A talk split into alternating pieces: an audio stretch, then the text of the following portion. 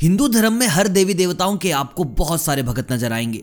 लेकिन महाकाल शिव जी भोलेनाथ एक ऐसे देव हैं जिनके भगत के साथ साथ फ़ैन फॉलोइंग बहुत तगड़ी है। आज का यूथ भगवान शिव के नाम पे, शिव जी के नाम पे, महाकाल के नाम पे कुछ भी करने को तैयार है। और बहुत से यंग जनरेशन के बच्चे और बच्चियाँ सोमवार का व्रत करते हैं महाकाल को खुश करने के लिए। लेकिन व्रत से जुड़ी बहुत सारी गलतियाँ हैं जो वो कर देते हैं। जो जाने अनजाने उन लोगों से हो जाती है और जिस आस्था भाव से वो करते हैं, जिस तरीके के फल पाने को वो करते हैं, वो उन्हें पूर्ण तरीके से नहीं मिल पाता। आज की इस वीडियो में आपको बताने वाला हूँ कुछ गलतियाँ जो आप करते हैं और साथ ही साथ आप जब भगवान को कुछ चढ़ावा चढ़ाते हैं, कुछ दान करते हैं, कुछ उनको अपनी आस्था में देते हैं तो क्या चीज़ देने से आपको क्या फ़ायदा होगा? देखिए, कई चीज़ें ऐसी हैं जिससे कि आपकी आर्थिक स्थिति मज़बूत होती है। कई चीज़ों से आपके घर में कलेश खत्म होता है तो कुछ आपको मोक्ष की प्राप्ति कराती हैं। तो चलिए बात करते हैं सबसे पहले। देखिए, कुछ लोग भगवान को चावल चढ़ाते हैं, जिन्हें आप कहते हैं अक्षत। तो अक्षत चढ़ाने के फ़ायदे बहुत सारे हैं, लेकिन आप ध्यान रखिए,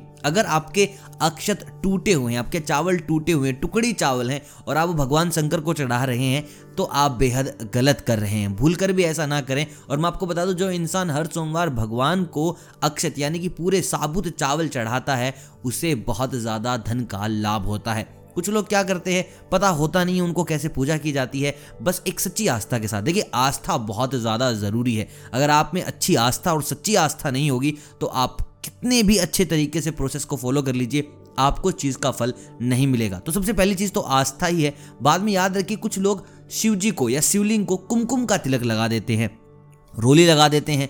मैं आपको बता दूँ, भगवान शिव के साथ ऐसा बिल्कुल भी नहीं है। देखिए, बहुत सारे ऐसे देवतागण हैं जिनको कुमकुम नहीं लगाया जाता। लगभग ऑलमोस्ट सारे ही हैं। बस दो लोगों को छोड़कर।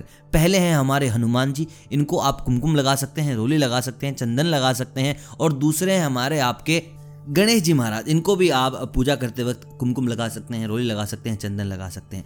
अब बात करते हैं, कुछ लोग दूध चढ़ाते हैं शक्कर युक्त तो मैं आपको बता दूँ, जो भी लोग शक्कर युक्त दूध से शिवलिंग का अभिषेक करते हैं, उनको बुद्धि की प्राप्ति होती है, उनकी बुद्धि तेज चलने लगती है, या फिर कहूँ, अच्छे से काम पर फोकस कर पाते हैं। हर चीज़ के अपने अलग अलग फ़ायदे हैं। कुछ लोग ऐसा करते हैं, वो भगवान को तिल अर्पित करते हैं। तो मैं आपको बता दूँ इससे आपके पाप का नाश होता है। ये चीज़ हमारे शास्त्रों में लिखी गई है। अगर आप शिवलिंग पर तिल अर्पित करते हैं तो आपको अपने पापों से मुक्ति मिलती है। दोस्तों, आखिरी में हम बात करते हैं गंगा जल की। देखिए, वीडियो काफ़ी बड़ा हो रहा है, इसलिए मैं छोटा बना रहा हूँ। डेफिनेटली इसका पार्ट टू बनाया जाएगा। बहुत सारी चीज़ें रह गई हैं, जिनको हम डिस्कस करेंगे। लेकिन अभी मैं आपको बता रहा हूँ गंगा जल के बारे में। आपने बहुत बार देखा होगा कि लोग गंगा जल का अभिषेक करते हैं। तो गंगा जल का अभिषेक किया जाता है मोक्ष की प्राप्ति के लिए।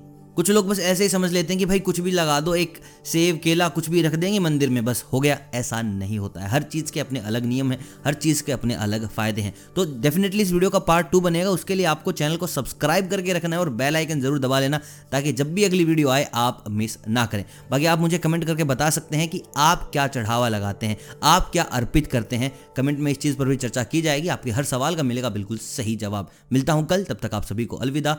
जय श्री राम।